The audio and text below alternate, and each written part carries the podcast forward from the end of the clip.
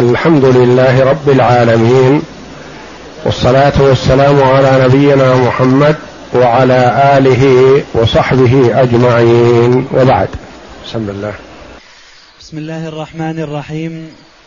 قال المؤلف رحمه الله تعالى الجيش الإسلامي يسبق إلى أهم المراكز العسكرية. نحن بالكلام على موقعة بدر الكبرى التي أعز الله فيها أولياءه محمدا صلى الله عليه وسلم وصحبه وخذل أعداءه كفار قريش. وتقدم أن عرفنا أن النبي صلى الله عليه وسلم خرج لملاقاة عير لكفر لقريش قادمة من الشام إلى مكة. فخرج صلى الله عليه وسلم ومعه ثلاثمائة رجل وبضعة عشر زيادة فوق العشرة قليل. وما ظن صلى الله عليه وسلم أنه يلقى جيش قتال وإنما خرج لعير تجارة فعلم بذلك أبو سفيان وكانت بقيادته الحملة فأخبر كفار قريش بذلك وجنب وأبعد بالعير التي معه وأرسل يستنفر كفار قريش فخرجوا في حدود ألف رجل مقاتل ومعهم العتاد والسلاح والزاد والنبي صلى الله عليه وسلم وصحبه في قلة من العدد والعتاد والزاد. لكن الله جل وعلا نصرهم وأيدهم.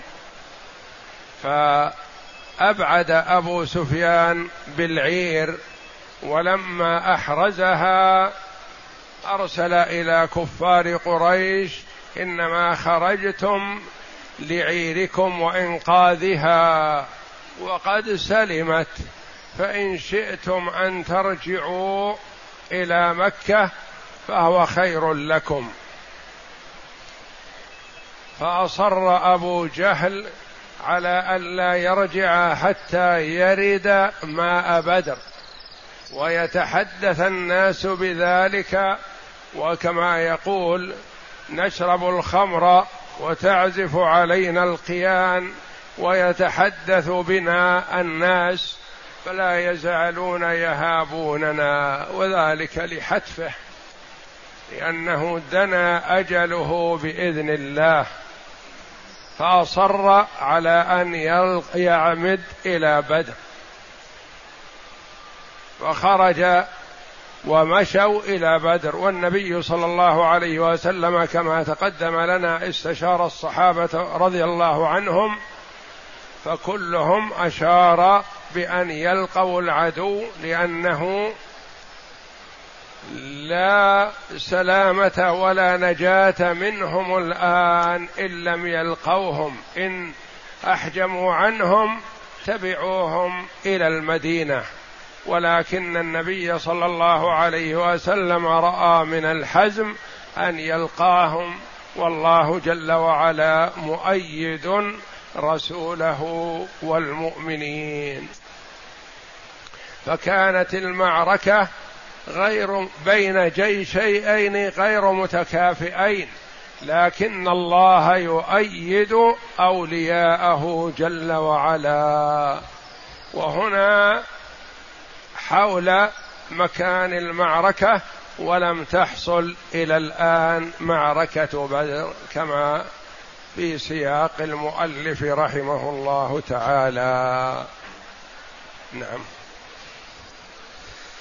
وتحرك رسول الله صلى الله عليه وسلم بجيشه ليسبق المشركين إلى ماء بدر. لأن الجيش في حاجة إلى الماء ولا يتسنى له القتال بدون ماء.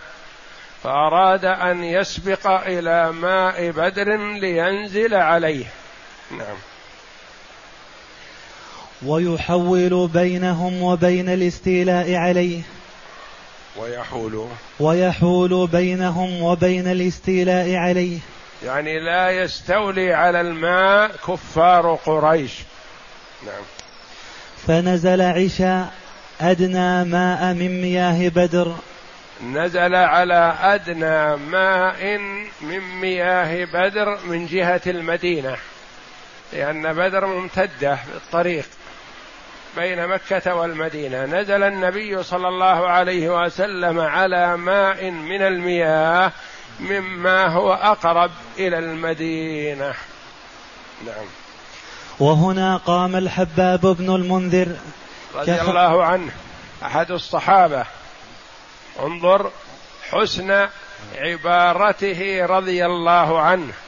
أهو منزل أنزلنا الله إياه فلا محيد ولا وليس لنا خيار ولا نظر وإنما نسمع ونطيع لما أمرنا الله جل وعلا به ورسوله صلى الله عليه وسلم. أم لم ينزل فيه شيء فلنا فيه رأي رضي الله عنه. نعم. وقال يا رسول الله أرأيت هذا المنزل؟ أمنزلا أنزلكه الله ليس لنا أن نتقدمه ولا نتأخر عنه. أم هو الرأي والحرب والمكيدة؟ يعني هل هو منزل بوحي؟ فليس لنا رأي. سمعا وطاعة لله ولرسوله. أم هو اجتهاد منك يا رسول الله؟ فنبدي ما عندنا من الرأي. نعم. قال بل هو الرأي والحرب والمكيدة. يعني ما نزل فيه وحي هذا. نحن اخترنا هذا المكان فإن كان عندك رأي يخالف ذلك فأده. قال يا رسول الله فإن هذا ليس بمنزل فانهض بالناس حتى نأتي أدنى ماء من القوم قريش. فننزل فننزله وتغور. ونغور. ونغور. أي نخرب. نخرب. أي نخرب. ما وراءه من القلب. من القلوب. قريت قبل. نعم. ما وراءه من القلب ثم نبني عليه حوضا فنملأه ماء. ثم نقاتل القوم. فنشرب ولا يشربون. فقال رسول الله صلى الله عليه وسلم لقد أشرت بالرأي. الحباب رضي الله عنه بن المنذر قال مقولته هذه فلما تبين له أن المسألة ترجع إلى الرأي والاجتهاد قال يا رسول الله منزلنا هذا الذي هو أدنى المياه من المدينة ليس بمنزل للحرب.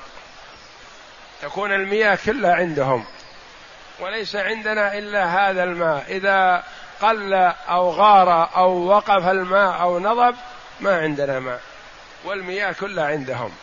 وإنما الرأي أن ننهض ونتوجه إلى القوم وننزل على أدنى ماء من القوم يكون عميق. ونغور ما وراءه ندفنه نخربه. حتى يكون الماء عندنا وورانا وليس عند القوم ماء.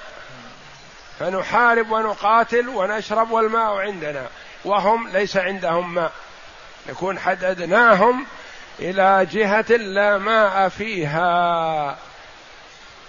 فقال له النبي صلى الله عليه وسلم لقد أشرت بالراي ونهض صلى الله عليه وسلم. وأمرهم شورى بينهم وشاورهم في الأمر فإذا عزمت فتوكل على الله. فانهض يا رسول الله بالناس حتى نأتي أدنى ماء من القوم يقرب المياه إليهم. فننزله ونغور أي نخرب ما وراءه من القلب. يعني المياه التي تليهم الضعيفة والقليلة نخربها حتى ما يكون عندهم ماء.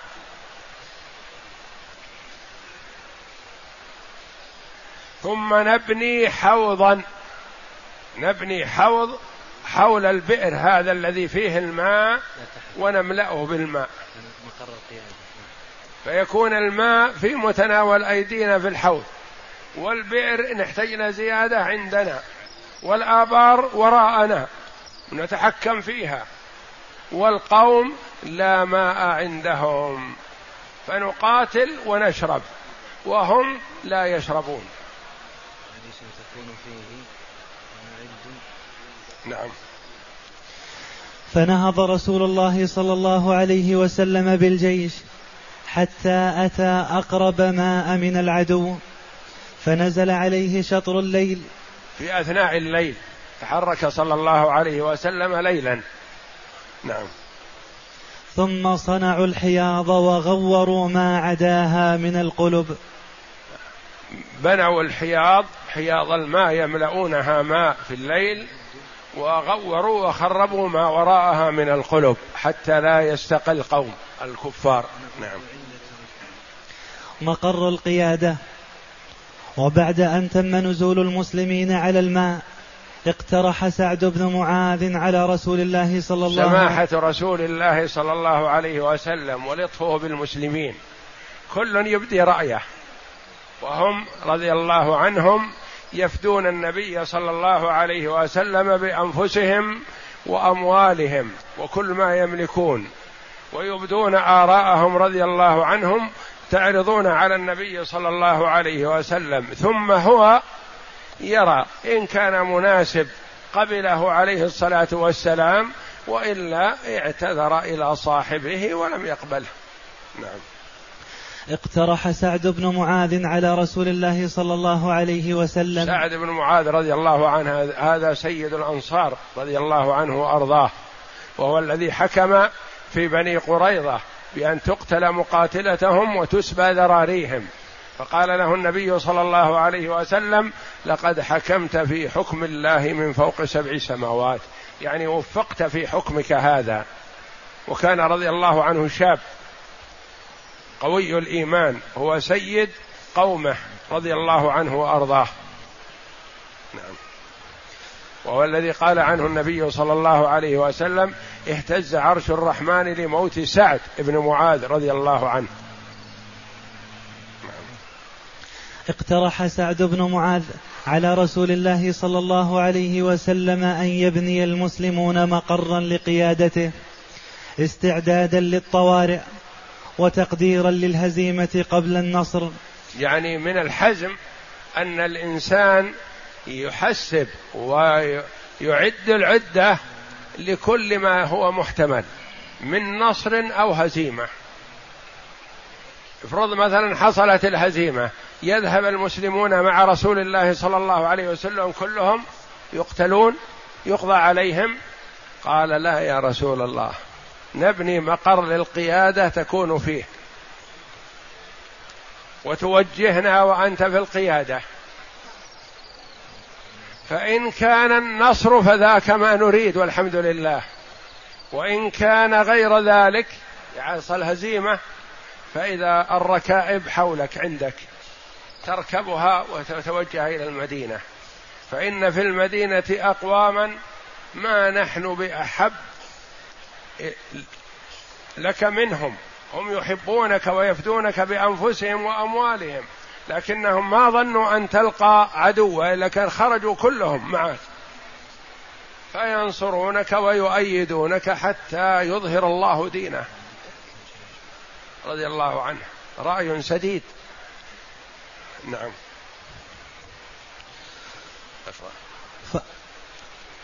أن يبني المسلمون مقرا لقيادته استعدادا للطوارئ وتقديرا للهزيمة قبل النصر حيث قال يا نبي الله ألا نبني لك عريشا تكون فيه ونعد عندك ركائبك ثم نلقى عدونا.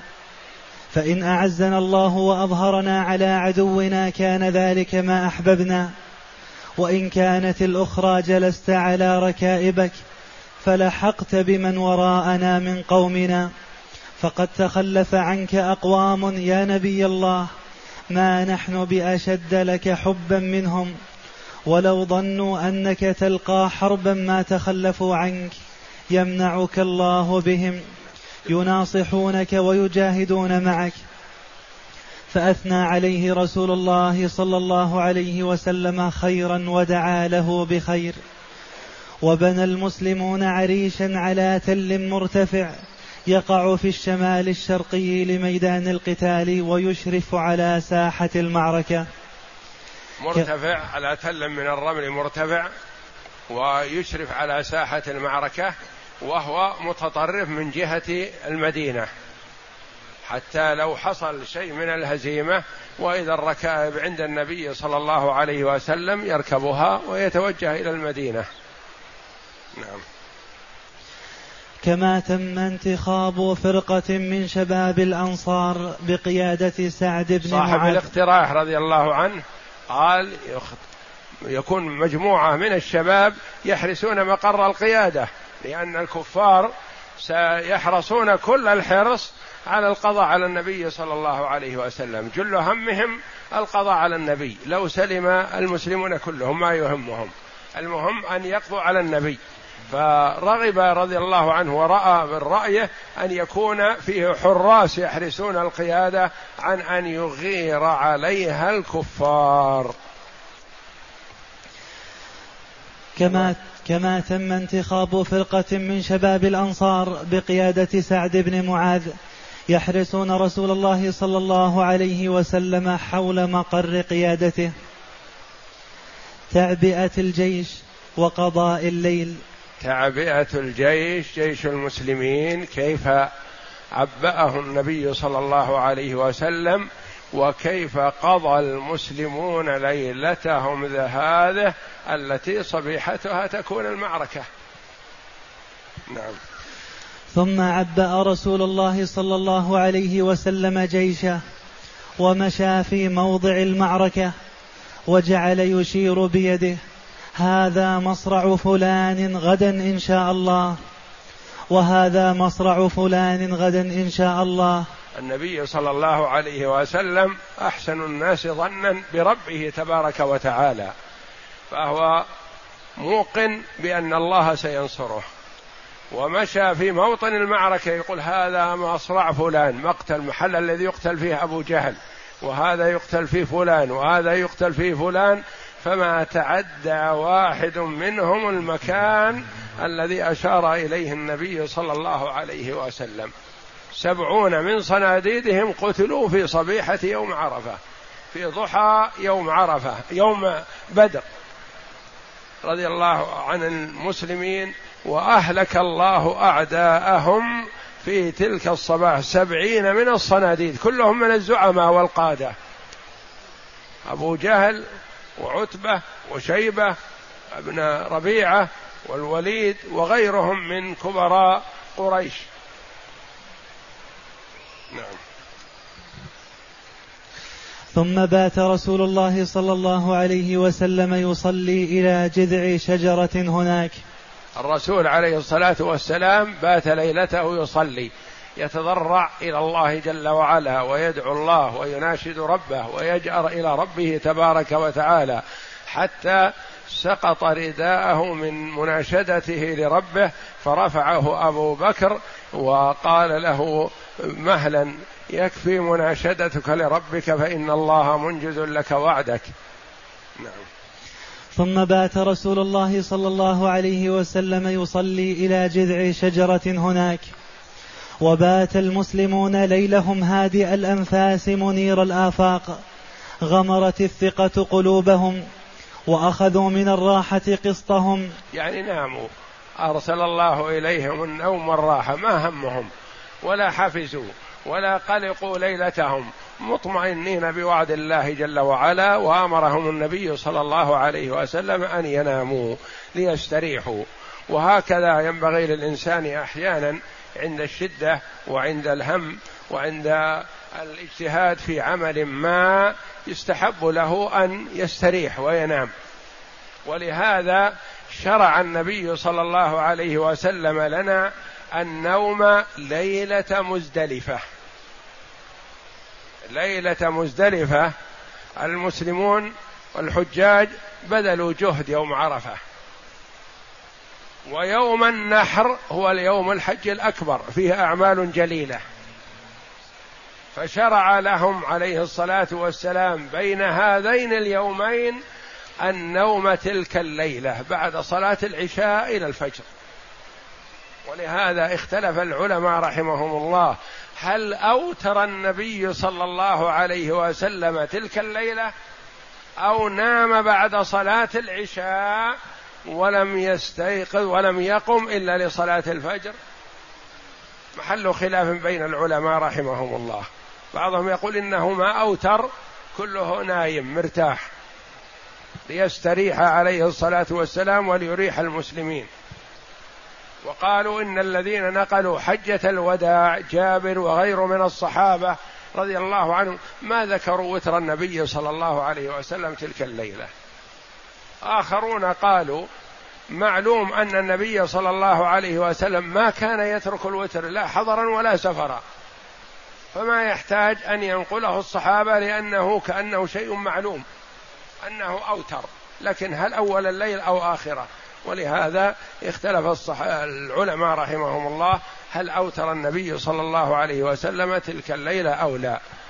فأمر النبي صلى الله عليه وسلم الصحابة ليلة بدر أن يناموا ليستريحوا.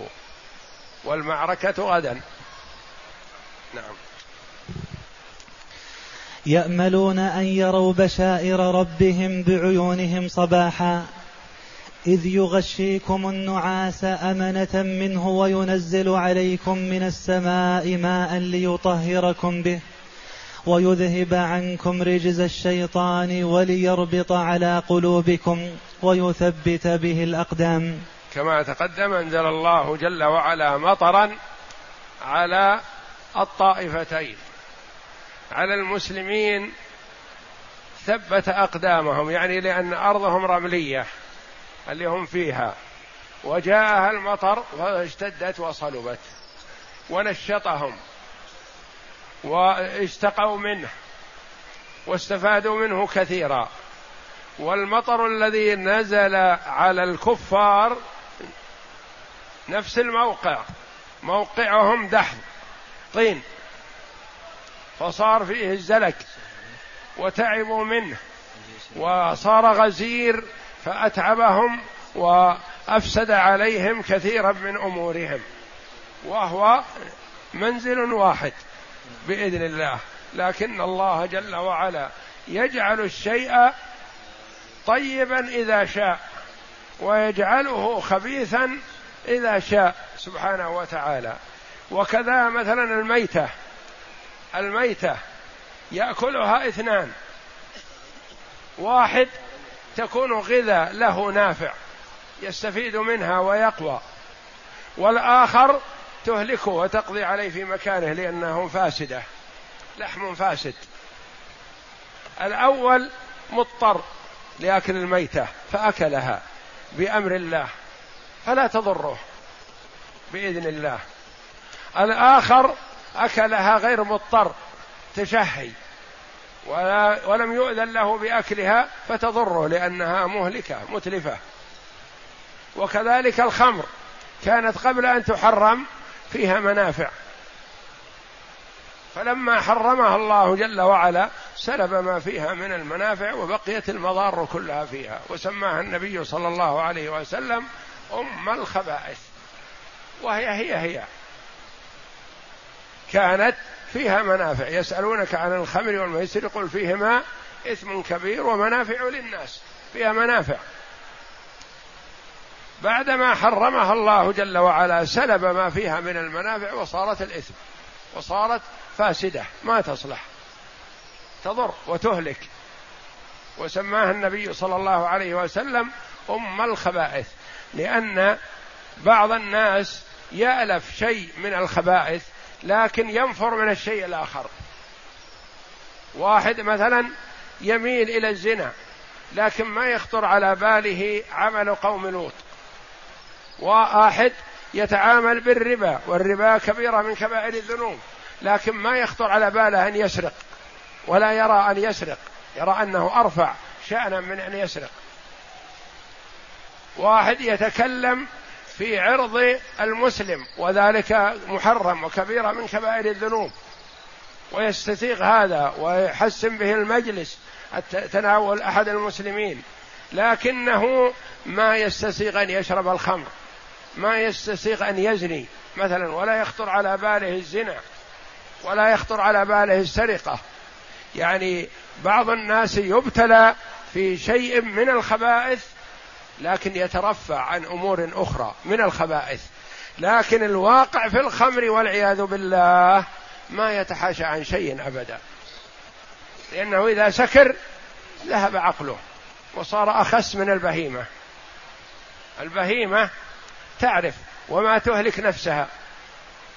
وتجتنب النار وتجتنب الحفرة مثلا إذا صارت تسير لكن السكران والعياذ بالله ما يجتنب شيء. والقصة التي ذكرها النبي صلى الله عليه وسلم حول الخمر الرجل الذي دعته المرأة وأغلقت الأبواب دونه وقالت أنت مخير بين ثلاثة أمور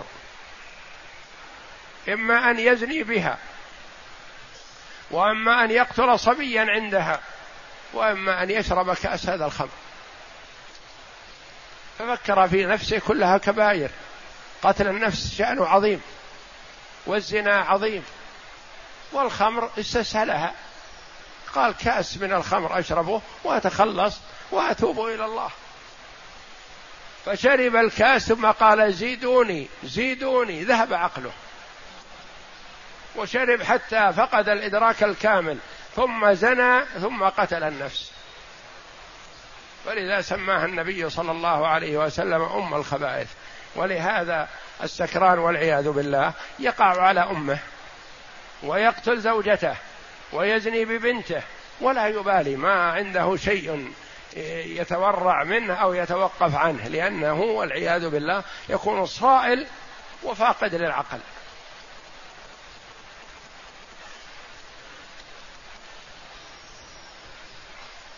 فالله جل وعلا يسلب المنافع إذا شاء ويسلب المضار إذا شاء فيما فيه ضرر. فالميتة فيها ضرر لكنها أباحها للمضطر ما تضره بإذن الله. وهكذا بعض المنافع مثلا يسلبها الله جل وعلا من بعض الأطعمة فتكون ضرر كما سلب المنافع من الخمر. نعم. كانت هذه الليلة ليلة الجمعة السابع عشر من رمضان في السنة الثانية من الهجرة. هذه ليلة معركة بدر. يعني كان المسلمون خرجوا من المدينة لملاقاة العير في رمضان. وصبيحة يوم الجمعة اللي يوافق سبعة عشر من رمضان. من السنة الثانية من الهجرة. لأن النبي صلى الله عليه وسلم هاجر في ربيع. فحصل في السنة الأولى ما حصل كما تقدم لنا من الغزوات والسرايا. ثم وقعت أكبر موقعة وقعت بعد هجرته صلى الله عليه وسلم. من مكة إلى المدينة هي موقعة بدر في السنة الثانية وهي أول معركة وأكبر معركة وأكثر المعارك نصرا وتأييدا من الله جل وعلا لعباده المؤمنين. فكانت فاتحة خير ومشجعة ومعلمة للمسلمين بأن القوة والغلبة ليست بالعدد ولا بالكثرة وإنما هي بالله جل وعلا. كان الكفار يزيدون على الألف أو ما بين الألف والتسعمائة وفوق والمسلمون ثلاثمائة وبضعة عشر والكفار معهم الخيل ومعهم الدروع ومعهم السلاح والسيوف والمسلمون خرجوا لملاقاة عير ما استعدوا بعضهم ما معه إلا عصا. ما استعدوا لقتال وما خرجوا لقتال جيش. وإنما خرجوا لملاقاة عير.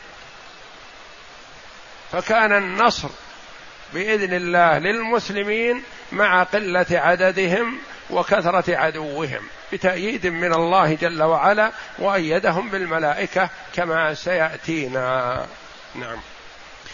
وكان خروجه في ثمانية أو اثنى عشر في من نفس الشهر. خروجه صلى الله عليه وسلم من المدينة كان يوم ثمانية أو يوم اثنى عشر من شهر رمضان في السنة الثانية من الهجرة بعدما فرض رمضان. فرمضان فرض في السنة الثانية من الهجرة وكان الصيام أول مستحب أو صيام يوم عاشوراء واجب. ثم نسخ صي... وجوب صيام يوم عاشوراء وفرض صيام رمضان. فصام رسول الله صلى الله عليه وسلم بعدما فرض الصيام تسع رمضانات. لأنه توفي عليه الصلاة والسلام في أول السنة الحادية عشرة. والسنة الأولى ما كان رمضان مفروض. صام في السنة الثانية إلى العاشرة.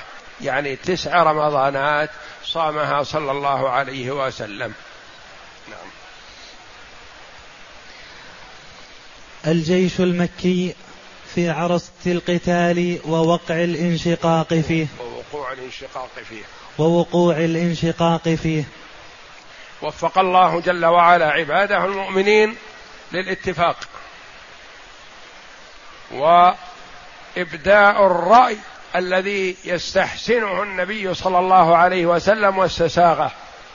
وتكلم القادة كما تقدم لنا وكبار الجيش أبو بكر وعمر والمقداد بن عمرو وسعد بن معاذ رضي الله عنهم أجمعين بما يسر النبي صلى الله عليه وسلم.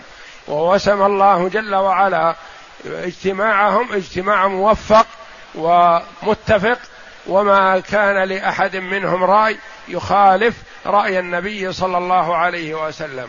والمشركون بخلاف ذلك. تنازعوا وتنافروا وكل واحد يسب الآخر. ووقعت المعركة بينما كثير منهم ما كان يرى هذا. يرى الرجوع قال ما دام خرجنا لعيرنا وسلمت عيرنا لما نقاتل محمد؟ نتركه للناس. يتولونه الناس. إن قتلوه استرحنا منه وإن أظهره الله فهو ابننا وولدنا. نتركه. لكن الأشقياء منهم والعياذ بالله أبوا. إلا قالوا إلا القتال. وسب بعضهم بعض وكان من حرص على القتال وأشدهم حرصا عليه أبو جهل لعنه الله. فرعون هذه الأمة. فقتل في أول المعركة والحمد لله. نعم. أما قريش فقضت ليلتها هذه في معسكرها بالعدوة القصوى.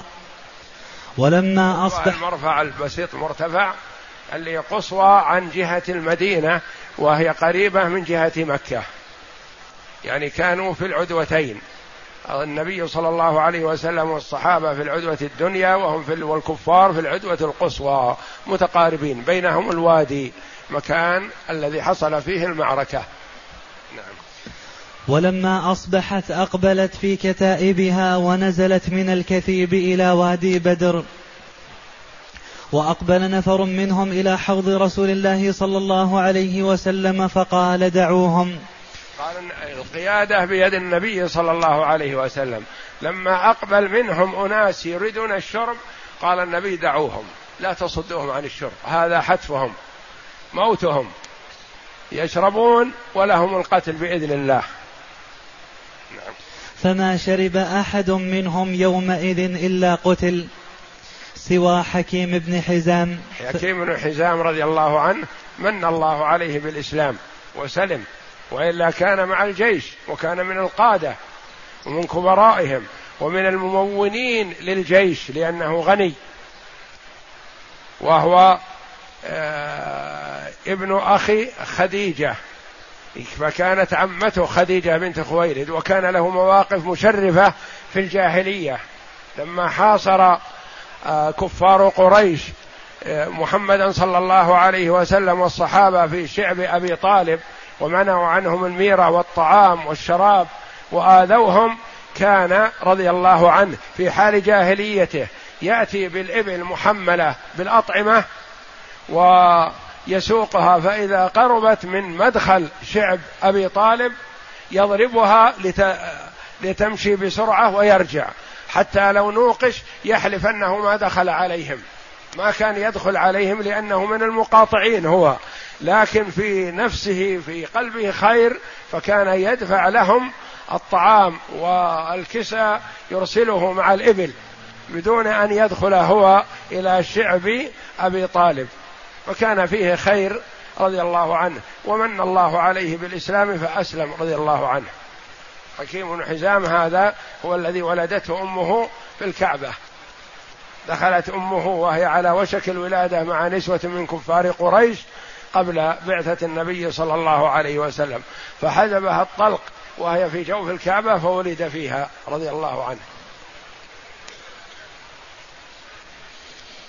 نعم. فما شرب أحد منهم يومئذ إلا قتل سوى حكيم بن حزام فإنه لم يقتل وأسلم بعد ذلك وحسن إسلامه. وكان إذا في الإسلام رضي الله عنه وعمر وطال عمره فكان عليه رضي الله عنه يقول لن أترك نفقة أنفقتها في الجاهلية إلا وسأنفق مثلها في الإسلام.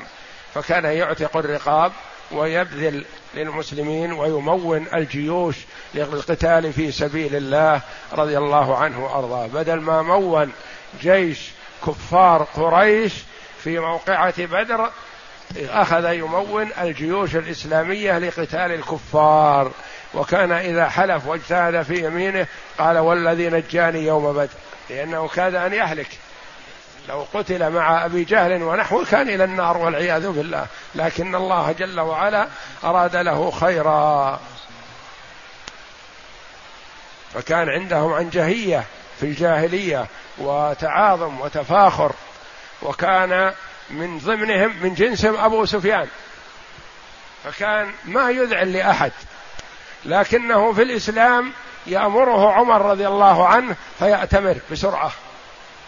فيعتمر فيقول الحمد لله عمر الذي ما كان يتصور أن أبا سفيان يذعن له فكان أبو سفيان يرى هذا نعمة عظيمة. يقول الحمد لله الذي من علي بالإسلام حتى اذعن لعمر وأطيع عمر. إن عمر أمير المؤمنين رضي الله عنه. نعم. وكان إذا اجتهد في اليمين قال لا والذي نجاني من يوم بدر من هو الذي نجاه من يوم بدر؟ هو الله جل وعلا. نعم. فلما اطمأنت قريش بعث عمير بن وهب الجمحي للتعر. الجمحي هذا الجمحي. هذا رسول من قبل كفار قريش ليسبر الجيش جيش المدينة لينظر هل هو قوي هل له مدد؟ ومعه فرس جيدة. فجاء إلى الجيش الإسلامي ودار عليه. ثم ذهب إلى كفار قريش وقال الجيش في حدود ثلاثمائة. إن زادوا قليل أو نقصوا قليل. وكان هكذا لأنه جيد. ثم قال بقي أمر آخر. دعوني أنظر هل وراه مدد. هل له مساعدون من وراء؟ فغاص يمين وشمال فلم يرى أحد فقال ما فيه. هما هم. ثلاثمائة يزيدون قليلا وينقصون قليلا. وجيش الكفار ألف. نعم. وكان إذا اجتهد في اليمين قال لا والذي نجاني من يوم بدر. فلما اطمأنت قريش بعث عمير بن وهب الجمحي للتعرف على مدى قوة جيش المدينة. هذا من الكفار. نعم. فدار عمير بفرسه حول, المع... حول العسكر ثم رجع إليهم فقال ثلاثمائة رجل يزيدون قليلا أو ينقصون ولا قريب من الصواب. يعني قال ثلاثمائة. إن زادوا زادوا قليل وإن نقصوا نقصوا قليل. أحصاهم ولو لم يعدهم. وهم ثلاثمائة وبضعة عشر. ولكن أمهلوني حتى أنظر أللقوم كمين أم مدد؟ هل وراهم مدد؟ هل جيش, جيش من المدينة مقبل؟ قريب منهم؟ فنأخذ لهذا استعداد نعم. فضرب في الوادي حتى أبعد فلم ير شيئا. فرجع إليهم فقال ما وجدت شيئا؟ ولكني قد رأيت يا معشر قريش البلايا تحمل المنايا. نواضح يثرب تحمل الموت الناقع. يقول الهلاك رأيت منهم أنهم سيهلكونكم وإن كانوا قلة وليس معهم شيء إلا السيوف لكن ما فائدة الحياة؟ لن يموت واحد منهم إلا وقتل على الأقل واحد منا. فإذا قتل منا ثلاثمائة ما فائدة الحياة؟ ماذا نستفيد؟ أحذرهم وقال رأيت الموت. في هذا الجيش وإن كان قليل العدد وإن كان ضعيف العدة لكن الموت الأحمر. أراه معهم. أتوا به إليكم فرأوا رأيكم. فكروا في أمركم قبل أن تدخلوا المعركة ونصحهم لكن ما أطاعوه. نعم. قوم ليس معهم منعة ولا ملجأ إلا سيوفهم. والله ما أرى أن يقتل رجل منهم حتى يقتل رجلا منكم. فإذا أصابوا منكم أعدادكم فما خير العيش بعد ذلك؟ فروا رأيكم.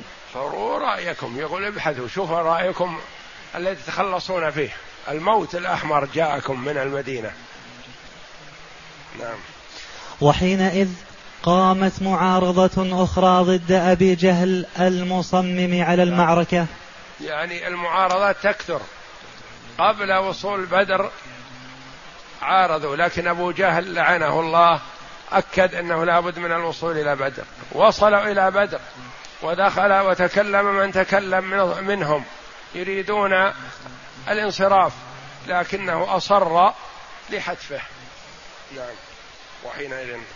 وحينئذ قامت معارضة أخرى ضد أبي جهل المصمم على المعركة. تدعو إلى العودة بالجيش إلى مكة دون ما قتال. فقد مشى حكيم بن حزام في الناس. هذا الذي نجاه الله جل وعلا من يوم بدر رضي الله عنه. قال ما فائدة القتال؟ ماذا نستفيد من القتال؟ نقتل من؟ بني عمنا وإخواننا وأهلينا. نرجع. نعم. وأتى عتبة بن ربيعة فقال يا أبا الوليد إنك كبير قريش شيخه وكبره حتى لعله يقبل رأيه. قال أنت كبير قريش. أبو جهل ما كان كبير في السن لكنه عنيد شقي والعياذ بالله. فهو فيه الشقاوة وسماه النبي صلى الله عليه وسلم فرعون هذه الأمة. وعتبة وشيبة بن ربيعة وغيرهم مثلا ممن في الجيش كبار في السن ولهم وجاهة. وكانوا يحبون الانصراف والعدول عن القتال لكن أبا جهل هو الذي أصر إلا القتال وصار يتهجم ويسب من يبدي رأي يخالف رأيه. ولهذا سماه النبي صلى الله عليه وسلم أبو جهل بينما كان يكنوه يكنيه صحبه يقول أبو الحكم أخبر النبي صلى الله عليه وسلم أنه لا حكم عنده ولا حكمة وإنما عنده الجهل الفظيع والعياذ بالله والشقاوة. نعم. وأتى عتبة بن ربيعة فقال يا أبا الوليد إنك كبير قريش وسيدها. هذا عتبة من أول من قتل وابنه كذلك الوليد كلهم بدأت فيهم المعركة. نعم. إنك كبير قريش وسيدها والمطاع فيها فهل لك إلى خير تذكر به إلى آخر الدهر؟ قال وما ذاك يا حكيم؟ ما هو الشيء الذي تشير به؟ بعدما فتح نفسه وشرح صدره بهذا الثناء عليه أثنى عليه وقال هل لك في رأي تذكر به إلى آخر الدهر؟ يعني تمدح به ويثني عليك الناس فيه؟ نعم. قال وما ذاك يا حكيم؟ قال ترجع بالناس وتحمل أمر حليفك عمرو بن الحضرمي المقتول في سرية نخلة. نعم يقول أصل تحمس الناس للقتال للأخذ بثار عمرو الحضرمي. فهذا عمرو الحضرمي حليفك. يعني أنت سيده وسيد أهله وذويه تحمل ديته. وتتحملها أنت وترجع بالناس. نعم. فقال عتبة قد فعلت. يقول أنا موافق على ما تقول لكن افطن الشقي. اذهب لأبي جهل أقنعه وأنا مقتنع. إذا ترجعون أنا أرجع الآن. وأحمل دية حليفي عمرو بن الحضرمي الذي قتله قتل في سرية نخلة. ابن جحش رضي الله عنه الذي قتلوه. نعم. فقال عتبة قد فعلت أنت ضامن علي بذلك. يعني أن تكفلني بأني أسدد دية القتيل. نعم. إنما هو حليفي فعلي عقله ديته وما أصيب من ماله. يقول كلها التزم بها ماله وديته كلها علي بس قنع أبا جهل. ثم قال عتبة لحكيم بن حزام فأت أبا الحنظل ابن الحنظلية يعني أبا جهل. أبا جهل. يقول رحل لابن الحنظلية كانت أمه الحنظلية ولهذا هو غضبان عليه ولهذا نسبه لأمه. ما قال اذهب لأبي الحكم؟ قال اذهب لابن الحنظلية قنعه وإذا اقتنع رجعنا. فأت ابن الحنظلية أبا جهل والحنظلية أمه فإني لا أخشى أن يشجر أمر الناس غيره. يقول هو الشقي هو الذي سيبدأ المعركة. نعم. ثم قام عتبة ثم قام عتبة بن ربيعة خطيبا فقال يا معشر قريش إنكم والله ما تصنعون بأن تقتلوا محمدا وأصحابه شيئا. والله لئن أصبتموه لا يزال ينظر في وجه رجل يكره النظر إليه. قتل ابن عمه أو ابن خاله أو رجلا من عشيرته. فارجعوا وخلوا بين محمد وبين سائر العرب. فإن أصابوه فإن أصابوه فذلك فإن أصابوه فذاك الذي أردتم. وإن كان غير ذلك ألفاكم ولم تعرضوا منه ما تريدون. وانطلق حكيم. نصحهم وتكلم معهم بهذا الكلام الحسن لو أطاعوه لكنهم ما وفقوا. وانطلق حكيم بن حزام إلى أبي جهل وهو يهيئ درعا له فقال يا أبا الحكم إن عتبة أرسلني إليك بكذا وكذا. فقال أبو جهل انتفخ والله سحره حين سحره, سحره. انتفخ والله سحره حين رأى محمدا وأصحابه. كلا والله لا نرجع حتى يحكم الله بيننا وبين محمد. لما ذهب حكيم بن حزام رضي الله عنه إلى أبي جهل قال إن عتبة بن ربيعة أرسلني إليك. بكذا وكذا بهذا الكلام الذي قال له. فارجع فبدأنا نرجع بالناس. قال عتبة هذا انتفخ سحره. يعني السحر الذي عن الريح انتفخ يعني خاف. بدأ يرجف قلبه وصدره يخاف لا على نفسه لأنهم كانوا يظنون أنهم واثقين أنهم منتصرين. ولكنه قال خاف على ابنه. ابنه مع النبي صلى الله عليه وسلم أبو حذيفة. أبو حذيفة ابن عتبة ابن ربيعة. فأبو حذيفة ابن عتبة من من المسلمين الأول وهو مع النبي صلى الله عليه وسلم. فقال إن عتبة انتفخ سعره خوفا على ابنه أبو حذيفة الذي قال عن عمر رضي الله عنه لو كان سالم مولى أبي حذيفة حيا لوليته عليكم. هذا سالم مولى أبي حذيفة وأبو حذيفة هذا هو ابن لعتبة ابن ربيعة. فعتبة قائد من قواد قريش وابنه أبو حذيفة رضي الله عنه أحد السابقين إلى الإسلام. فيقول أبو جهل إن عتبة خاف على ولده. شاف أن المسلمين قليل وأنهم سيقتلون كلهم ولا يبقى منهم أحد ومن ضمنهم ابنه أبو حذيفة. لا والله لا نرجع حتى يحكم الله بيننا وبين محمد. وحكم الله جل وعلا بينه وبين محمد فأعز الله محمدا وصحبه وخذل أعداءه فلله الحمد. نعم. نعم. والله لا نرجع حتى يحكم الله بيننا وبين محمد وما بعتبة ما قال ولكنه رأى أن محمدا وأصحابه أكلة جزور وفيهم ابنه. يعني ما هم شيء. لقمة. كانوا يتصورون أنهم إذا بدأت المعركة أنهم سيقتلونهم في نصف ساعة وينتهون. لأن هؤلاء الكفار ألف ومحمد صلى الله عليه وسلم وصحبه في ثلاثمائة. فالجيش غير متكافئ فكانوا يتوقعون أنهم في الساعة الأولى يقضون على محمد ويرجعون إلى مكة. أكلة جزور يعني أكلة يعني إنهم ما يحتاجون إلى كلفة ولا إلى مشقة. قتال مثل هؤلاء.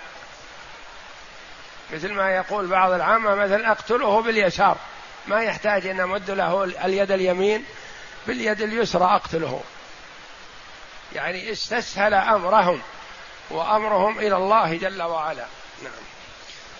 وفيهم ابنه وهو أبو حذيفة بن عقبة كان قد أسلم قديما وهاجر فتخوفكم عليه. يقول خاف عليه نعم. ولما بلغ عتبة قول أبي جهل انتفخ والله سحره. قال عتبة سيعلم من انتفخ سحره أنا أم هو؟ وتعد واحد بدأ يتهجم على الآخر. وإذا اختلفت القيادة وحصل الخلاف حصلت الهزيمة بإذن الله. نعم. وتعجل أبو جهل مخافة أن تقوى هذه المعارضة؟ لأن المعارضات بدأت من زمان. وكل ما لها تكثر المعارضات وكلهم يريد الرجوع. لكن أبا جهل مصر على القتال فخشي أن تقوى المعارضة فحاول أن يبدأ القتال لعنه الله. وتعجل. وتعجل أبو جهل مخافة أن تقوى هذه المعارضة فبعث على إثر هذه المحاورة إلى عامر بن الحضرمي. أخي عامر بن الحضرمي أخو عمرو بن الحضرمي وعمرو هذا المقتول سابقا. وبعث إلى أخيه قال ارفع ثوبك وأخرج عورتك واكشف عن جسمك واصرخ واطلب الثار لأخيك ليحرك الكفار. فبعث. فبعث على إثر هذه المحاورة إلى عامر بن الحضرمي أخي عمرو بن الحضرمي المقتول في سرية عبد الله بن جحش فقال هذا حليفك أي عتبة يريد أن يرجع بالناس. وقد رأيت ثأرك بعينك فقم فانشد خفرتك ومقتل أخيك. فقام عامر فكشف عن أسته وصرخ وعمراه. يصرخ ينادي أخاه المقتول في سرية عبد الله بن جحش. يقول يعني أنا أريد الثأر أريد أن أقتل مثل ما قتل أخي. نعم. وصرخ وعمراه وعمراه فحمى القوم وحقب أمرهم واستوثقوا على ما هم عليه من الشر وأفسد على الناس الرأي الذي دعاهم إليه عتبة. وهكذا تغلب الطيش تغلب, تغلب الطيش على الحكمة وذهبت هذه المعارضة دون جدوى. ما صار لها قيمة هذه المعارضة وإلا لو قبلوها لسعدوا لكن الشقاء والعياذ بالله. نعم. الجيشان يتراءان. ولما طلع المشركون وتراءى الجمعان قال رسول الله صلى الله عليه وسلم اللهم هذه قريش قد أقبلت بخي بخيلائها وفخرها تحادك وتكذب رسولك. وتكذب رسولك. تحادك وتكذب رسولك. اللهم فنصرك الذي وعدتني. اللهم احنهم الغداة. اللهم احنهم الغداة يعني اقتلهم. اللهم اقتلهم الغداة يعني الصباح. نعم. اللهم احنهم الغداة. وقد قال رسول الله صلى الله عليه وسلم ورأى عتبة بن ربيعة في القوم على جمل له أحمر. إن يكن في أحد من القوم خير فعند صاحب الجمل الأحمر أن يطيعوه يرشدوا النبي صلى الله عليه وسلم يرى عتبة ولا يميزه من هو هذا عتبة ولا غيره. فقال عليه الصلاة والسلام إن يكن في إن يكن فيهم خير فهو على من هذا الرجل الذي على الجمل الأحمر. إن يطيعوه يرشدوا. الرشد في طاعتهم إياه لكنهم ما أطاعوه. لأنه هو الذي يريد الرجوع بالجيش بدون قتال. وعدل رسول الله صلى الله عليه وسلم صفوف المسلمين. وبينما هو يعدلها وقع أمر عجيب. فقد كان في يده قدح يعدل به وكان سواد بن غزية غزية سواد بن غزية. وكان سواد بن غزية مستنصلا من الصف. يعني خارج عن الصف قليل. فأشار إليه النبي صلى الله عليه وسلم بهذا العصا اللي معه صغير قال له ارجع. يعني صف مع الجيش. فكان أشار إليه وضربه ضربة بسيطة خفيفة. فقال سواد رضي الله عنه أوجعتني يا رسول الله. المسألة معركة معركة وقتال كفار. لكن الطمأنينة والراحة عندهم والحمد لله. قال المؤلف رحمه الله تعالى ساعة الصفر وأول وقود المعركة. قول المؤلف رحمه الله تعالى في كتابه الرحيق المختوم في سيرة المصطفى صلى الله عليه وسلم. ساعة الصفر وأول وقود المعركة. هذا في وقعة بدر الكبرى. وقعة بدر التي أعز الله فيها محمدا صلى الله عليه وسلم وصحبه رضي الله عنهم وأرضاهم. وخذل كفار قريش. ومن عاونهم مع قلة عدد أصحاب رسول الله صلى الله عليه وسلم وقلة عدتهم وضعفهم وقوة وجبروت وكثرة عدد كفار قريش. ذلك أن الكثرة لا تغني شيئا وإنما الله جل وعلا هو الذي يعز من يشاء ويذل من يشاء. ويقول الله جل وعلا ويوم حنين إذ أعجبتكم كثرتكم فلم تغن عنكم شيئا وضاقت عليكم الأرض بما رحبت ثم وليتم مدبرين.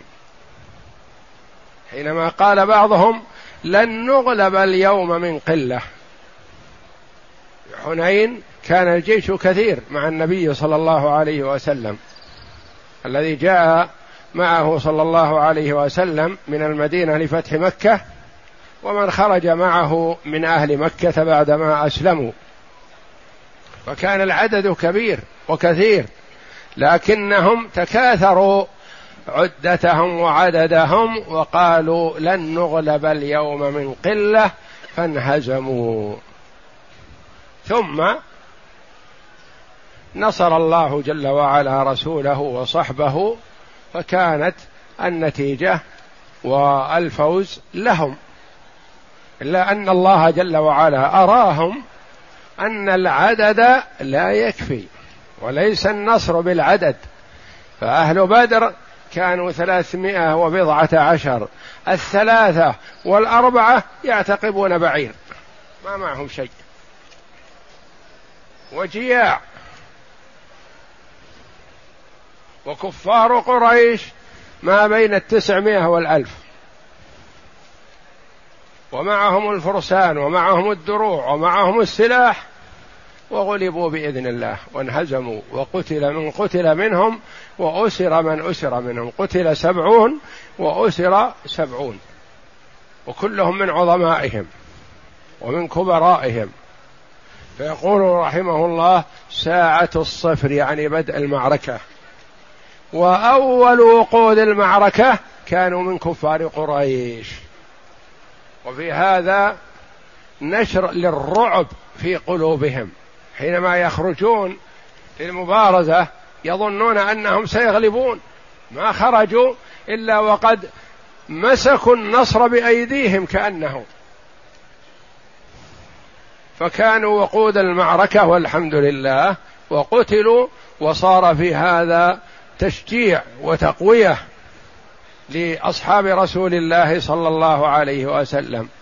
مع ما جاءهم من المدد من الله وجاءتهم الملائكة عليهم الصلاة والسلام يقاتلون معهم.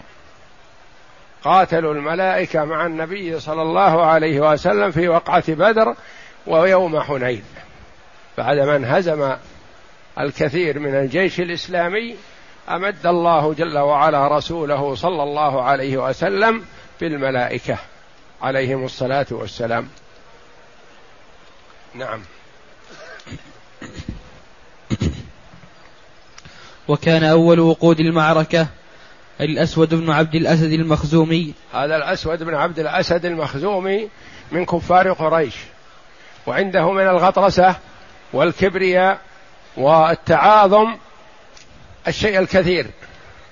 وحلف أن يقتحم الجيش وأن يشرب من حوض النبي صلى الله عليه وسلم والصحابة وأن يهدمه أو يقتل دونه.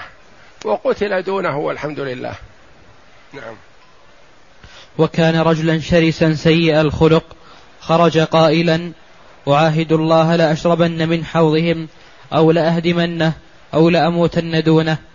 فلما خرج إليه حمزة بن عبد المطلب رضي الله عنه فلما التقيا ضربه حمزة خرج عليه أسد الله حمزة رضي الله عنه. نعم. فأطن قدمه بنصف ساقه وهو دون الحوض فوقع على فوقع على ظهره تشخب رجله دما نحو أصحابه. فأطن قدمه يعني بالسيف ضرب ساقه حتى صار له طنين. صوت من شدة الضربة التي ضربه حمزة رضي الله عنه وأرضاه. وأخذ يزحف يريد أن يبر بقسمه أن يرد الحوض. فقال النبي صلى الله عليه وسلم دعوه شرب من الحوض وأجهز عليه حمزة رضي الله عنه وأرضاه وكمل عليه. فأطن فلما التقيا. فلما التقيا ضربه حمزة فأطن قدمه بنصف ساقه وهو دون الحوض فوقع على ظهره تشخب رجله دما نحو أصحابه. ثم حبى إلى الحوض حتى اقتحم فيه يريد أن تبر يمينه ولكن حمزة ثنى عليه بضربة أخرى أتت عليه وهو داخل الحوض. نعم. المبارزة. أول وقود. هذه أول شرارة. كانت الهزيمة والقتل لكفار قريش. ثم الثانية كذلك والحمد لله. نعم. المبارزة. المبارزة. كفار قريش عندهم غطرسة وكبرياء وخيلاء. يخرجون للمبارزة زاعمين أنهم سيرجعون سالمين وأنهم سيقتلون من سيخرج في مقابلتهم ويعودون وإلا ما يمكن أن يخرجوا لأجل أن يقتلوا. فخرج ثلاثة من صناديد قريش ومن عظمائهم فما رجع منهم أحد. نعم. وكان هذا وكان هذا أول قتل أشعر أشعل نار المعركة.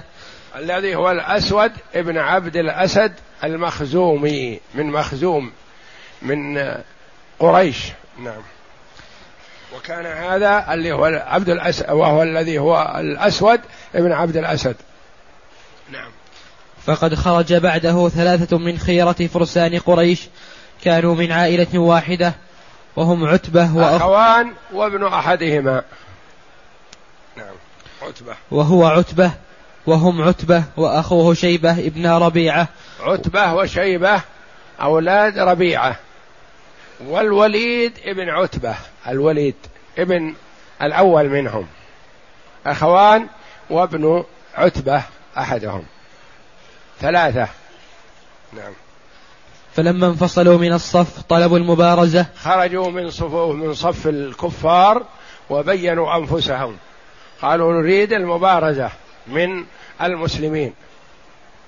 نعم. فخرج إليهم ثلاثة من شباب الأنصار عوف ومعوذ ابناء الحارث وأمهما عفراء وعبد الله بن رواحة. ثلاثة من الأنصار رضي الله عنهم. كانوا يفدون النبي صلى الله عليه وسلم بأموالهم وأنفسهم رضي الله عنهم وأرضاهم. خرج هؤلاء الثلاثة ليبارزوا الثلاثة الكفار. فأراد الكفار بغطرستهم قالوا من الذي خرج إلينا؟ قالوا من الأنصار. قالوا لا ما نريدكم وإنما نريد من بني عمنا نريد من قريش. لا نريدكم أنتم. كأنهم عازمون على قتلهم والقضاء عليهم.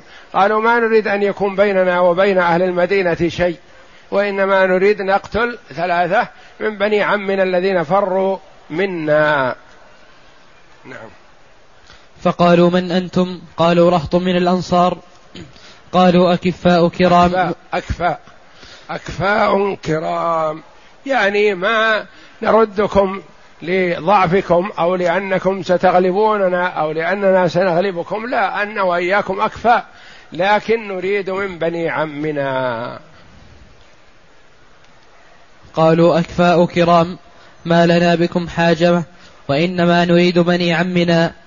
ثم نادى مناديهم يا محمد أخرج إلينا أكفاءنا من قومنا. فقال رسول الله صلى الله عليه وسلم قم يا عبيدة بن الحارث. عبيدة بن الحارث نعم. قم يا عبيدة بن الحارث وقم يا حمزة وقم يا علي. فلما قام أخرج عليه الصلاة والسلام ثلاثة فرسان من أقرب الناس إليه. علي رضي الله عنه وحمزة عمه وعلي بن عمه و وعبيدة ابن عمه. نعم. فلما قاموا ودنوا منهم قالوا من أنتم؟ فأخبروهم فقالوا أنتم أخبروهم يعني كل واحد سمى نفسه. عبيدة بن الحارث قال أنا عبيدة وحمزة قال أنا حمزة. وعلي قال أنا علي رضي الله عنهم وأرضاهم. نعم. قالوا أنتم أكفاء كرام فبارز عبيدة وكان أسن القوم عتبة بن ربيعة وبارز حمزة شيبة وبارز علي الوليد. فأما حمزة وعلي فلم يمهلا قرينيهما أن قتلاهما. يعني قضيا عليهما بسرعة وسهولة نصرهم الله جل وعلا.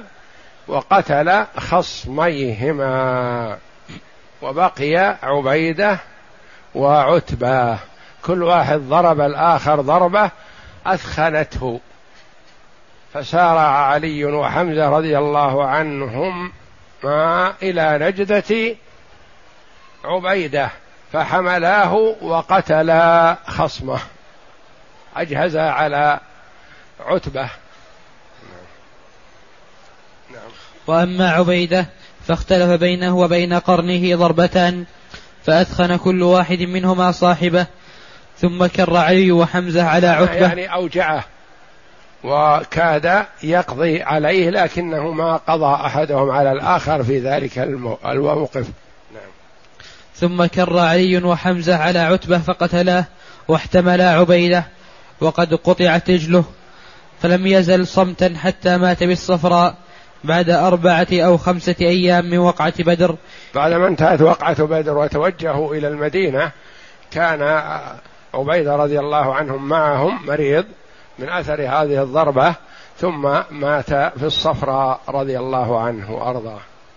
حينما كان المسلمون في طريقهم إلى المدينة وكان علي يقسم بالله أن هذه الآية نزلت فيهم هذان خصمان اختصموا في ربهم الآية. يقسم علي رضي الله عنه بأن هذه الآية نزلت فيه وفي صحبه رضي الله عنهم الذين قاتلوا الثلاثة من الكفار فقضوا عليهم. هذان خصمان اختصموا في ربهم. نعم.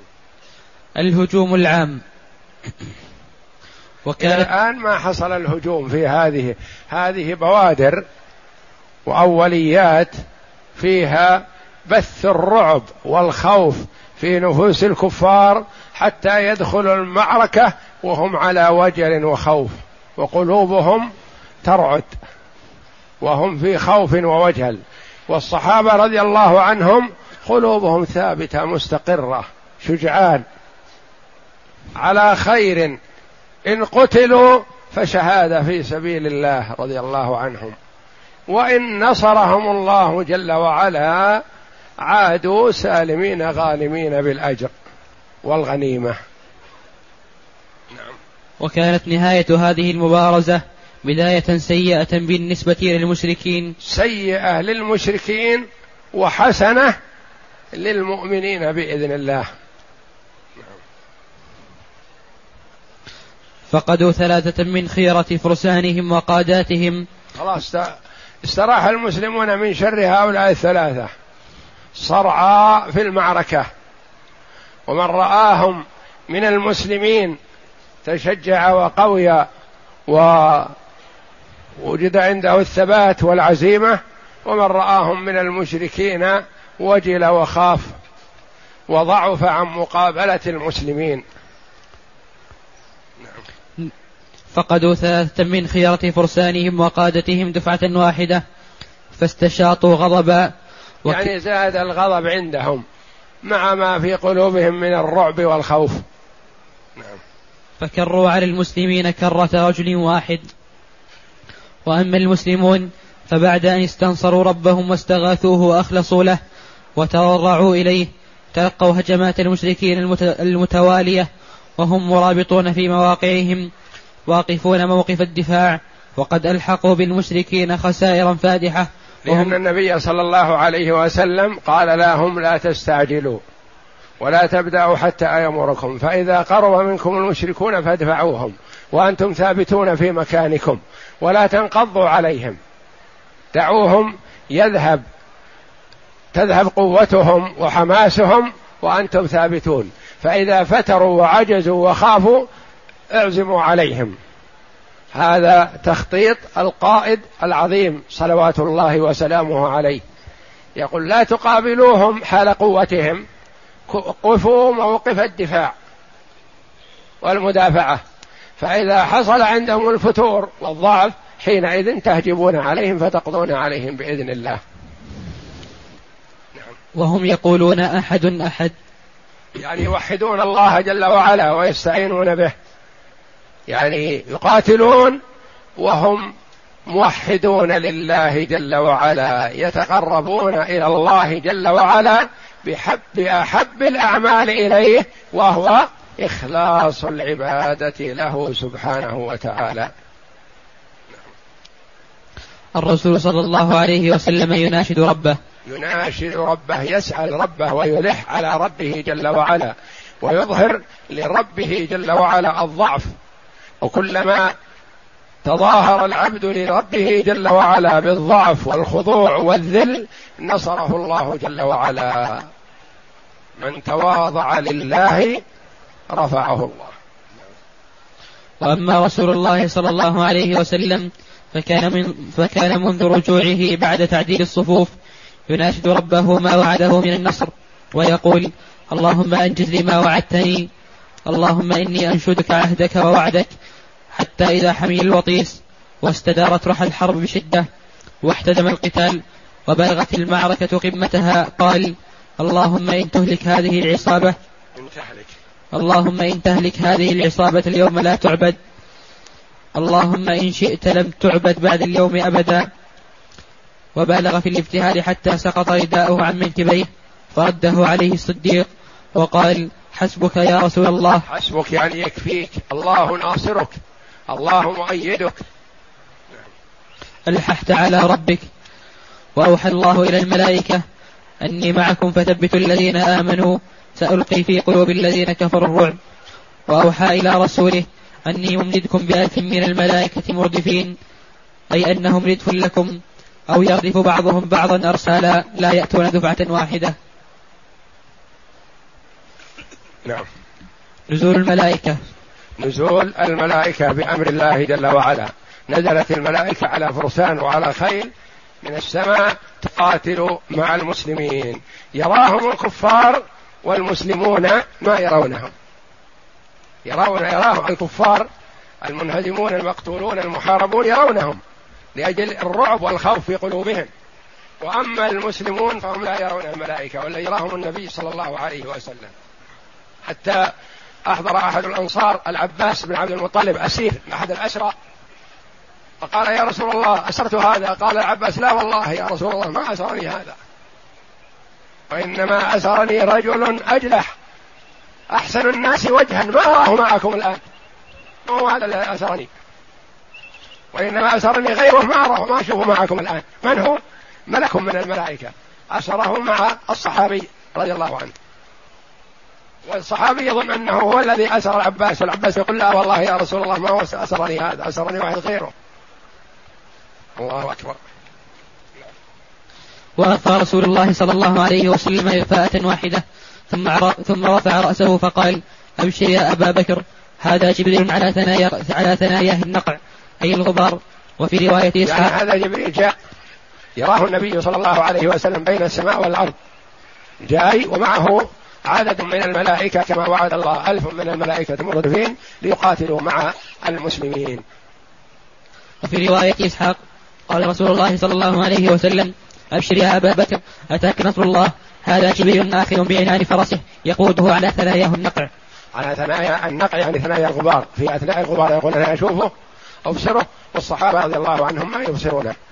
آخذ بعنان فرسه يعني ماسك بالفرس. والله جل وعلا أقدر الملائكة على التشكل بالصورة التي يريدها الله جل وعلا. أحيانا يكون بين السماء والأرض جبريل قد سد الأفق ما ترى السماء منه. يكون حجب السماء كلها. له ستمائة جناح. عليه الصلاة والسلام. وأحيانا يأتي كرجل غريب يجلس مع النبي صلى الله عليه وسلم.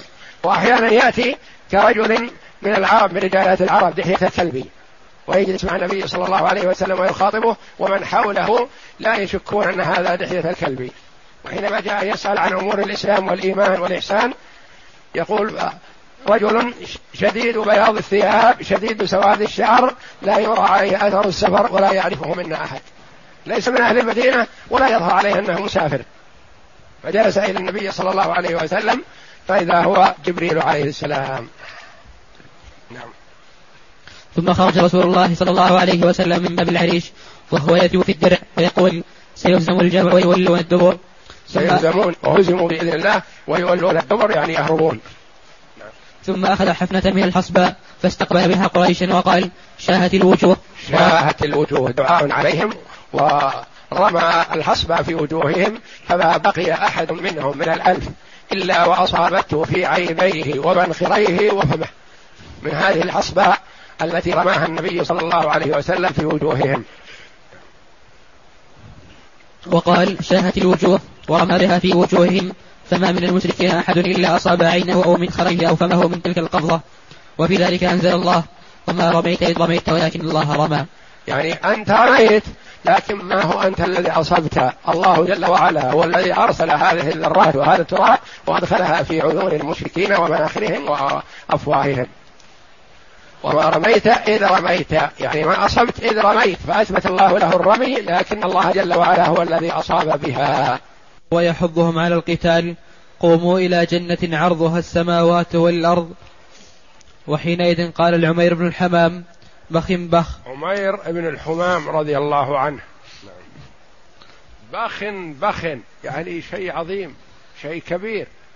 بس نقوم إلى الجنة فقال له النبي صلى الله عليه وسلم ما حملك أن تقول هذا القول؟ لأنه كرر كلمة بخ ما حملك على هذا؟ قال والله يا رسول الله ما حملني على هذا إلا رجاء أن أكون منهم. قال أنت منهم. أنت من أهلها.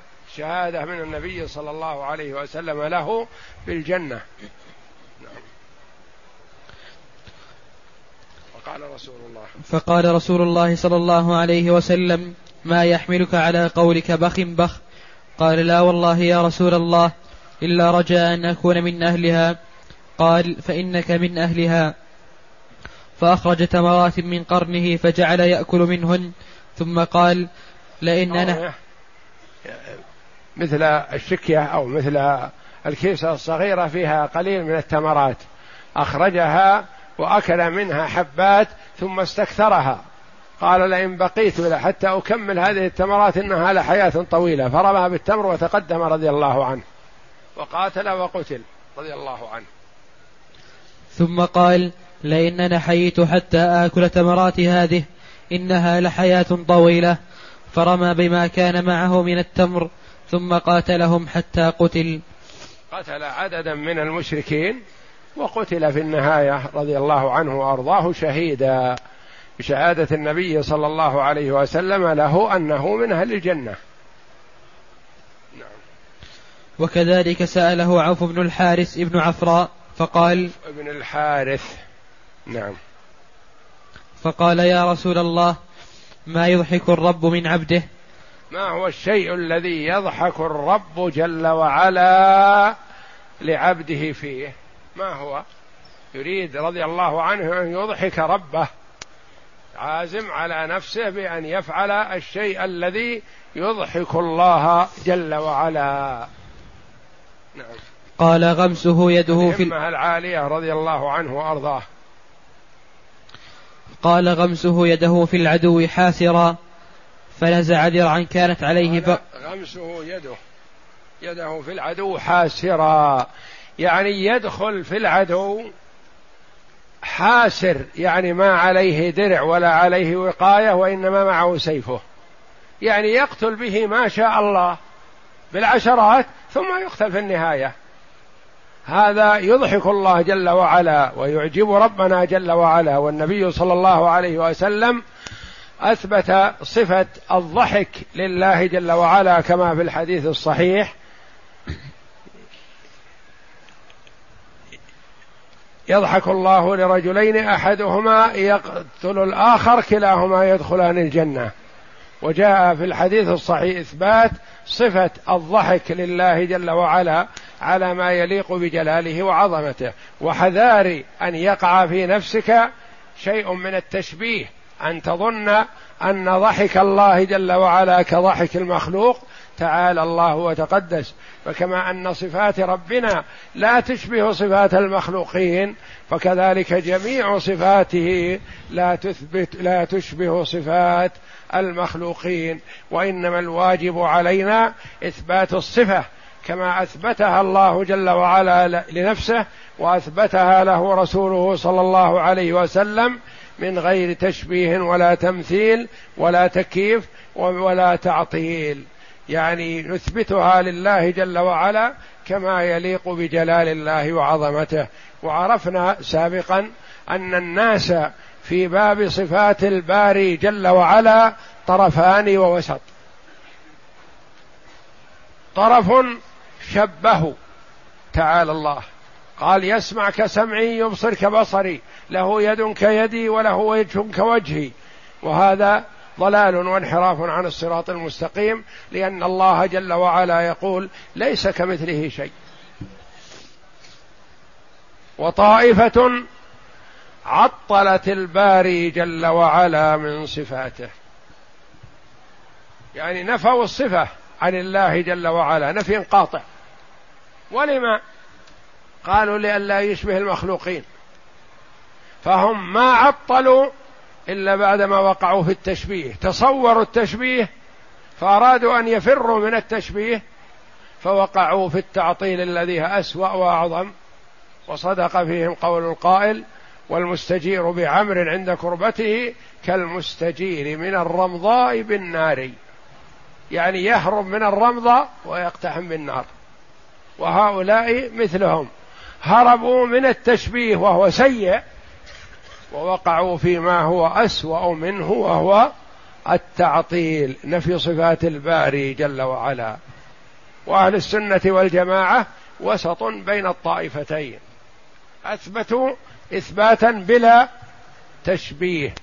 ونزه الله جل وعلا عن صفات المخلوقين تنزيها بلا تعطيل. المعطلة نفوا الصفة. والمشبهة شبهوا الصفة بصفة الخلق وأهل السنة والجماعة أثبتوا وأبعدوا عما وقعت فيه المشبهة. ونزهوا وأبعدوا عما وقعت فيه المعطلة. نعم. قال غمسه يده في العدو حاسرا فنزع درعا كانت عليه فقذفها. نزع الدرع. رضي الله عنه حتى يكون حاسر ما عليه إلا ما يسر عورته ما اتخذ شيئا يقيه السلاح. رضي الله عنه. نعم. ثم أخذ سيفا فقاتل القوم حتى قتل. وقذفها قذف الدرع ثم أخذ سيفه فقاتل القوم. يعني قتل عددا منهم وفي النهاية قتل رضي الله عنه شهيدا. نعم. وحين أصدر رسول الله صلى الله عليه وسلم الأمر بالهجوم المضاد كانت حدة هجمات العدو قد ذهبت يعني شدتهم وحماسهم قد فتر. وفتر حماسهم وفتر حماسه فكان لهذه الخطة الحكيمة أثر كبير في تعزيز موقف المسلمين فإنهم حينما تلقوا أمر الشد أمر الشد والهجوم وقد كان نشاطهم الحربي على شبابه. قاموا بهجوم كاسح مرير فجعلوا يقلبون الصفوف ويقطعون الأعناق وزادهم نشاطا وحدة أن, أن رأوا رسول الله صلى الله عليه وسلم يثب في الدرع ويقول في جزم وصراحة سيهزم الجمع ويولون الدبر. تصديقا لما سمعوه من النبي صلى الله عليه وسلم. يعني وجد في نفوسهم القوة والشجاعة بقول النبي صلى الله عليه وسلم سيهزم الجمع ويولون الدبر لأنهم يعرفون أن النبي صلى الله عليه وسلم لا ينطق عن الهوى ولا يأتي بالكلام من عنده وإنما هذا كلام الله جل وعلا وكلام الله حق وصدق ولا بد أن يقع ولا محالة. سيهزم الجمع وهزموا فعلا ويولون الدبر هربوا ثم بدأ الصحابة رضي الله عنهم بعدما قتلوا من قتلوا منهم يأسرون اسرى فقتل سبعون وأسر سبعون. فقاتل المسلمون أشد القتال ونصرتهم الملائكة. ففي رواية ابن سعد عن عكرمة قال كان يومئذ يندر رأس, رأس الرجل لا, يدر لا يدرى من ضربه. ضربه. يعني رأس المشرك يسقط يطير. والمشرك ما يرى عنده أحد قتله من المسلمين. لكن الذي قتله ملك من الملائكة. نعم. وتندر يد الرجل لا يدرى من ضربها. وقال ابن عباس بينما رجل من المسلمين يشتد في أثر في أثر رجل من المشركين أمامه إذا سمع ضربة في الصوت فوقه. وصوت الفارس يقول أقدم حيزوم. أقدم أقدم حيزوم. حيزوم اسم ملك من الملائكة هذا من من مدد السماء الثالثة. أقدم. يقول واحد للآخر أقدم حيزوم. فأقدم وقتل من قتل من الكفار. نعم. فنظر إلى المشرك أمامه فجاء الأنصاري فحدث بذلك رسول الله صلى الله عليه وسلم فقال صدقت. ذلك من مدد السماء الثالثة. يقول إني أركض خلف مشرك أريد قتله. فإذا بي أسمع صوت من فوقي يقول أقدم حيزوم وإذا رأس المشرك يطير وأنا ما وصلت إلى الآن. طار رأسه قبل أن أصل إليه. فصدقه النبي صلى الله عليه وسلم وكان حافظا للاسم هذا حي أقدم حيزوم فقال ذاك ملك من مدد السماء الثالثة. عليهم الصلاة والسلام. وقال أبو داود المازني إني لا أتبع رجلا من المشركين لأضربه لأضربه إذا وقع رأس إذ وقع رأسه قبل أن يصل إليه سيفي فعرفت أنه قد قتله غيري.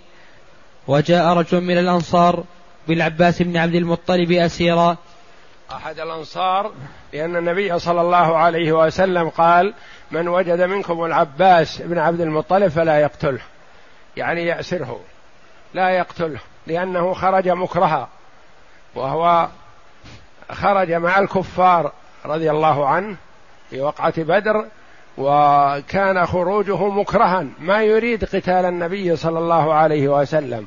وربما أنه قد وقع في قلبه الإيمان والإسلام لكن ما استطاع أن يظهره.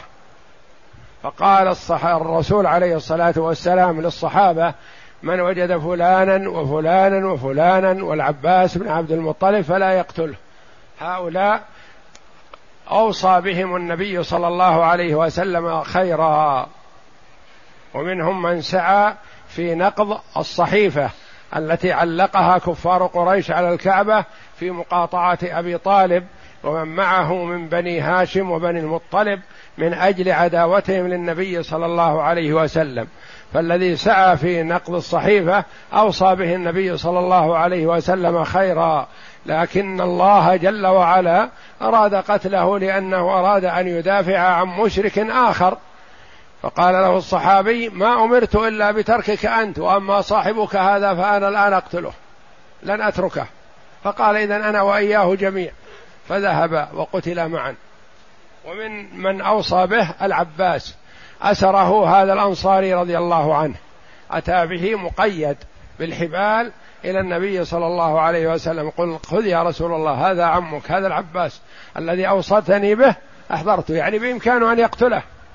لكنه رضي الله عنه أخذ بوصية النبي صلى الله عليه وسلم فما قتل العباس رضي الله عنه. فأسلم العباس رضي الله عنه وحسن إسلامه وفدى نفسه وفدى بعض أبناء اخيه عقيل وغيرهم فداهم من ماله الذي خلفه بمكة كما سيأتي. نعم.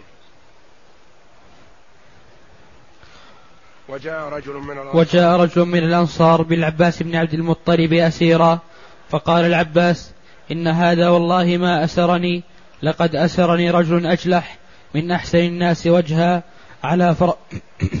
على فرس أبلق. وما أراه في القوم. فقال الأنصاري أنا أسرته يا رسول الله. فقال أسكت فقد أيدك الله بملك كريم. من تبع العباس رضي الله عنه الذي أسره. يقول أسرني رجل أجلح. من أحسن الناس وجها. وما أراه معكم الآن. على فرس أبلق. وصفه وصف دقيق. يقول ما هو بهذا الذي أسرني؟ أجلح يعني انحسر شعر رأسه عن مقدمة الرأس. هذا الأجلح. ثم بين أنه من أحسن الناس وجها ملك من الملائكة. ما هذا بشر إن هذا إلا ملك كريم. على فرس أبلق. الرسول والصحابة ما معهم إلا فرسين ما هي بهذه الصفة. وما أراه معكم الآن. ما هم عندكم. هذا من فوق من الملائكة عليهم الصلاة والسلام. فهذا أعان الصحابي الأنصاري رضي الله عنه على الأسر. يعني الصحابي يربط العباس. والعباس يرى من يربطه ما هو هذا؟ لولا لو أنه هذا لا تخلص منه. لكن الذي ربطه قوي ملك من الملائكة. والنبي عليه الصلاة والسلام طيب خاطر هذا الأنصاري فقال اسكت فقد أيدك الله بملك كريم. يعني أعانك الله على العباس وإلا فالعباس ليس بسهل. ما هو سهل. لكن أيدك الله بملك كريم قواك عليه.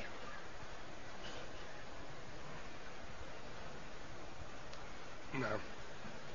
وأخذ النبي صلى الله عليه وسلم الفداء من العباس كما سيأتينا لأن الأسرى أخذ النبي صلى الله عليه وسلم من أكثرهم الفداء والعباس يتضاعف بالضعف أمام النبي صلى الله عليه وسلم فقال عليك أن تفتي نفسك وتفتي عقيل ابن أبي طالب ابن أخيك أنت أحق بفدائه.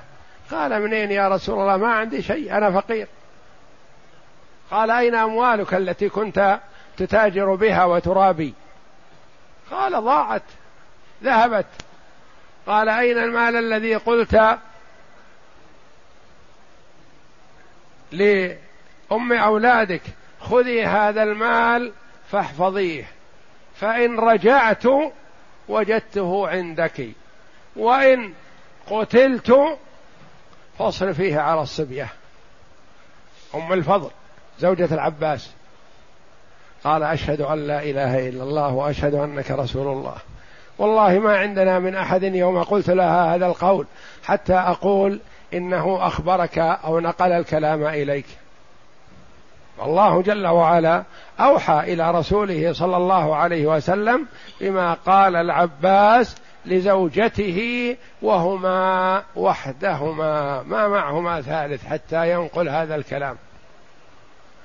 فأسلم رضي الله عنه لكنه دفع الفدية لنفسه عن نفسه وعن عقيل ابن أبي طالب.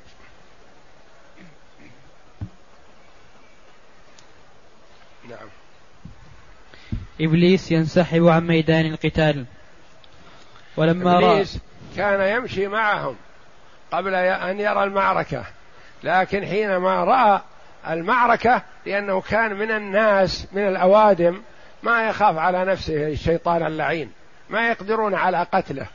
لكن رأى الملائكة فهرب حتى وقع في البحر عليه لعنة الله. قالوا أين يا سراقة؟ ما ما يشكون أنه سراقة بن مالك وهو إبليس لعنه الله. نعم إبليس ينسحب. نعم. ولما رأى إبليس إبليس. إبليس ينسحب عن ميدان القتال. كان معهم في الميدان لكن حينما رأى الشدة هرب نعم. ولما رأى إبليس وكان قد جاء في صورة سراقة بن مالك ولم يكن فارقهم من ذلك منذ ذلك الوقت. فلما رأى ما فلما رأى ما يفعل الملائكة بالمشركين فر ونكص على عقبيه. وتشبه به وتشبث به الحارث بن هشام وهو يظنه سراقة. الحارث الحارث ترى هو بالحارث أي الحارث بن هشام. وهو يظنه سراقة. نعم. فوكز في صدره الحارث فألقاه ثم خرج هاربا وقال له المشركون إلى مسك واحد المشركين قال وين تهرب وتخلينا؟ يا سراقة. فرفسه وهرب اللعين نعم وقال له المشركون إلى أين يا سراقة؟ ألم تكن قلت إنك جارا لنا لا تفارقنا؟ فقال إني أرى ما لا ترون إني أخاف الله والله شديد العقاب. ثم فر حتى ألقى حتى ألقى نفسه في البحر. ألقى نفسه في البحر فرارا. إلى هنا نقف. والله أعلم. وصلى الله وسلم وبارك على عبده ورسول نبينا محمد. وعلى آله وصحبه أجمعين.